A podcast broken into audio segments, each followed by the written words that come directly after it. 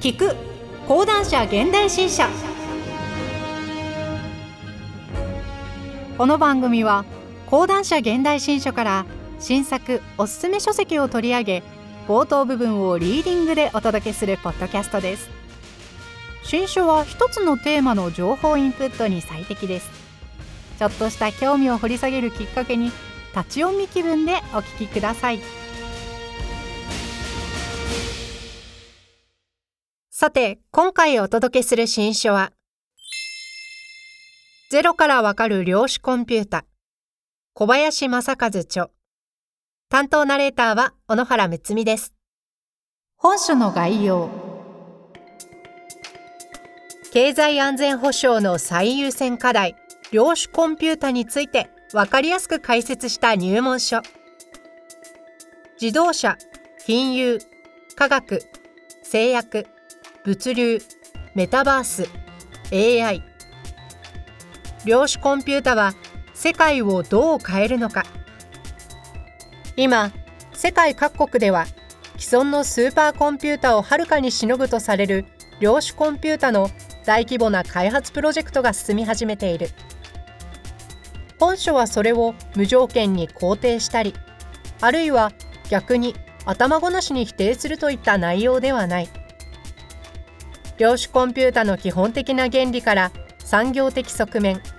さらには社会政治的インパクトに至るまで多面的な事実を積み上げ考察を加えることによりその際どい実現可能性を検証していくのが本当の狙いである。果たして夢の超高速計算機は本当に実現するのか。IBM、Google、マイクロソフト、アマゾン。ビッグテック参入の裏で報じられていない実態とは？本書の主な内容。第1章。巨額の投資対象に変貌した科学の楽園。量子コンピュータとは何か？経済安全保障の最優先課題。これから高まる量子人材の必要性。2023年が実用化へのターニングポイント。Google vs.IBM の激しい応酬。別路線を歩むマイクロソフトの意図。猛追するアマゾンの焦り。ほか第2章。現実離れした量子コンピュータの仕組み。謎の超高速計算機はどう動いているのか。量子力学の基本法則。全知全能の神ですらわからない真の不確実性。量子ビットの作り方。量子コンピュータ開発の技術的難題。量子コンピュータイコール汎用性が高いとは言えない理由。巡回セールスマン問題は解けるのか？ピーズ not NP 予想とは？他。第3章。量子コンピュータは世界をどう変えるのか？自動車。渋滞を解消しサプライチェーンの最適化。金融。投資ビジネスの競争優位性を高める。科学。最適な組み合わせを見つけバッテリー開発に生かす。製薬創薬にかかる膨大な時間とコストを圧縮。物流。配達ルートや輸送手段の効率化。メタバース。巨大な仮想経済圏を難なく支える超並列コンピューティング。暗号破りコンテストの結果と次世代暗号導入を急ぐ理由。暗号をめぐる中国と米国の駆け引き。ほか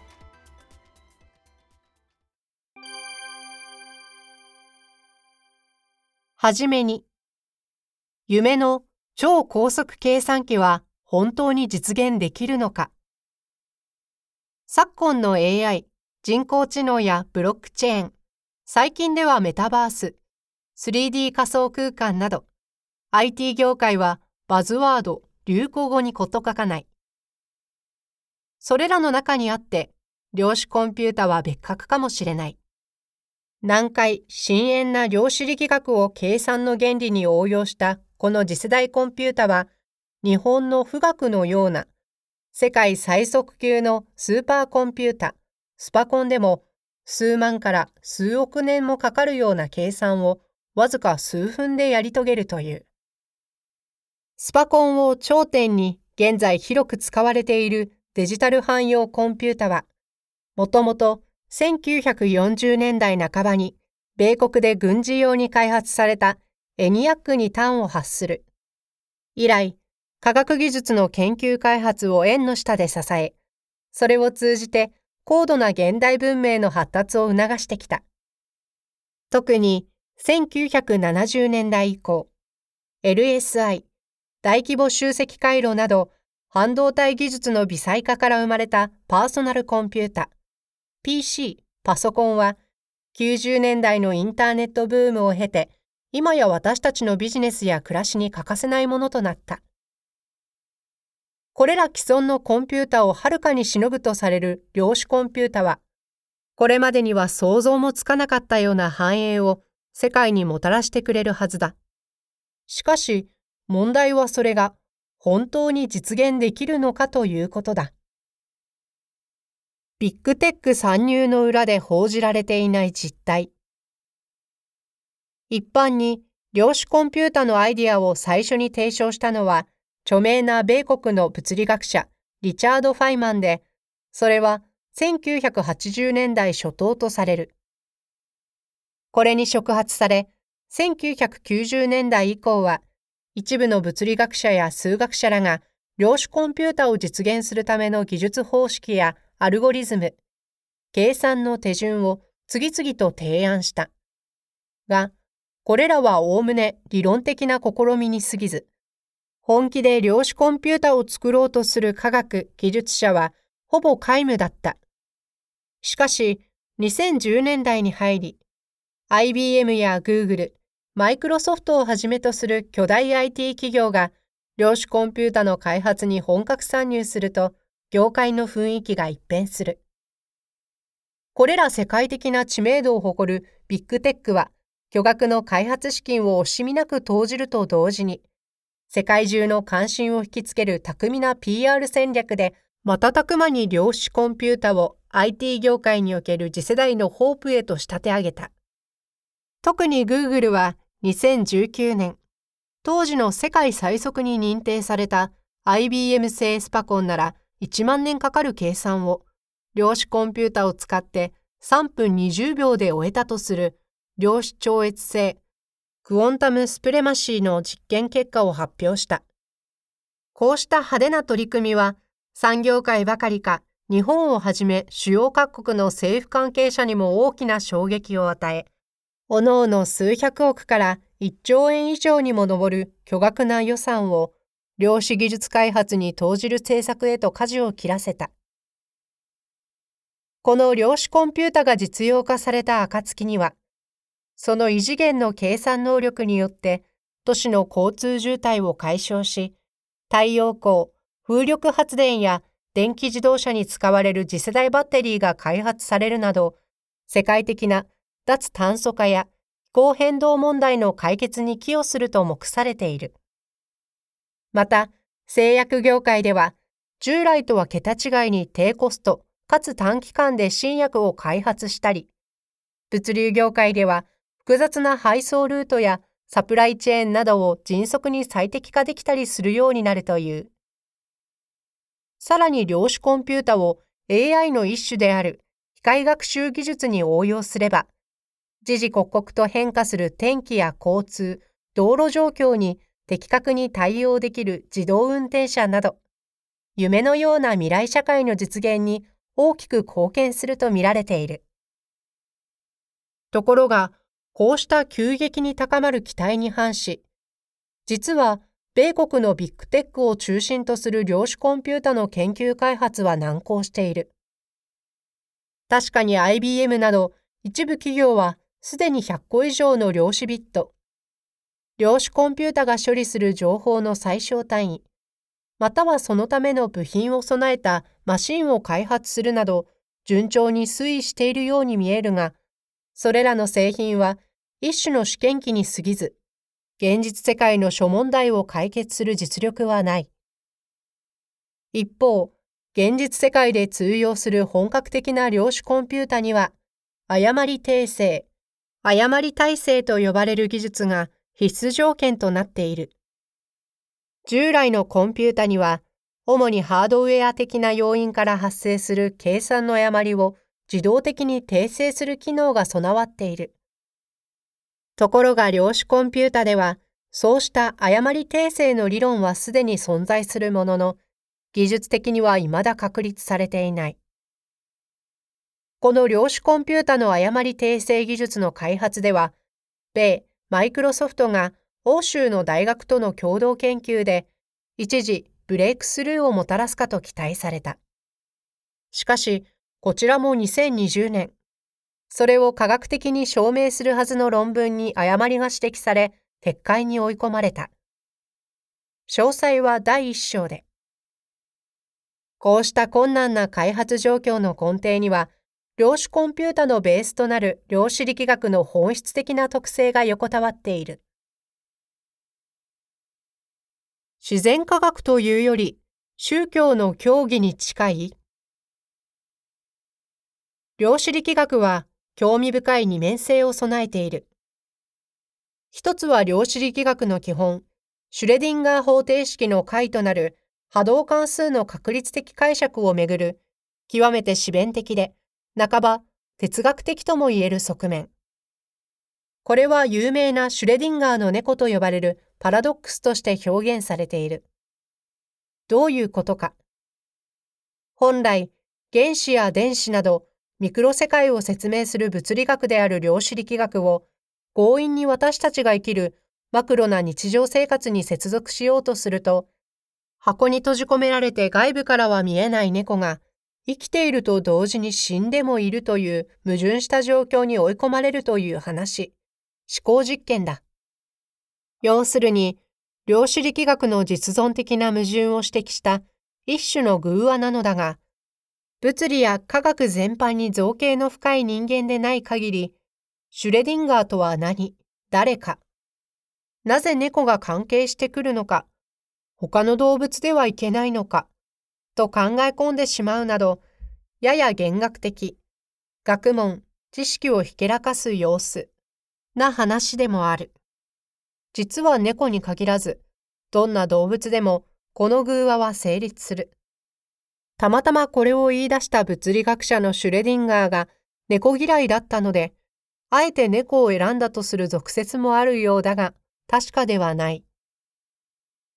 もう一つは、そうした深淵で謎めいた哲学的議論はひとまず置いておき、とりあえず、結晶体内の周期的ポテンシャルなど、特定の物理的条件下で、電子の振る舞いを求めるシュレディンガー方程式を解き、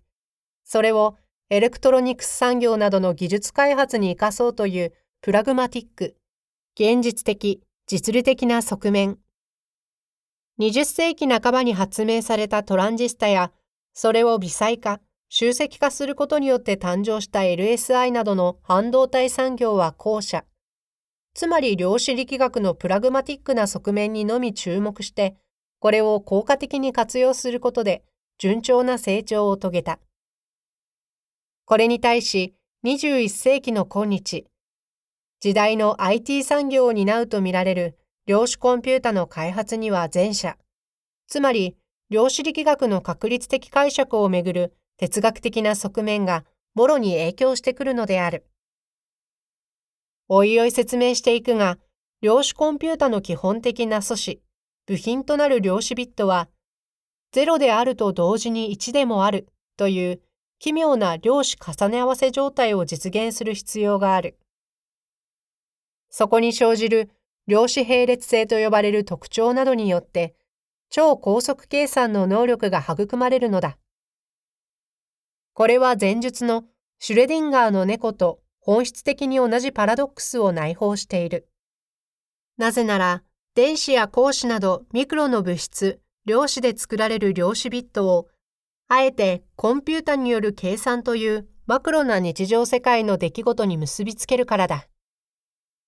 この量子重ね合わせや量子並列性を生み出す仕組みは、本書の第2章で説明するが、それをお読みになれば、自然科学というより、一種、宗教の教義に近いような印象を受けるはずだ。それを理解できるかどうかというより、それを受け入れることができるかどうかという問題なのである。このように、現実離れした逆説的な理論をベースに、大規模な開発プロジェクトが世界各国で進み始めている。しかし本書は、それを無条件に肯定したり、あるいは逆に頭ごなしに否定するといった内容ではない。むしろ、量子コンピュータの基本的な原理から産業的側面、さらには社会、政治的インパクトに至るまで多面的な事実を積み上げ考察を加えることにより、その際どい実現可能性を検証していくのが本当の狙いである。最後までお付き合いいただければ幸いだ。2022年6月、著者。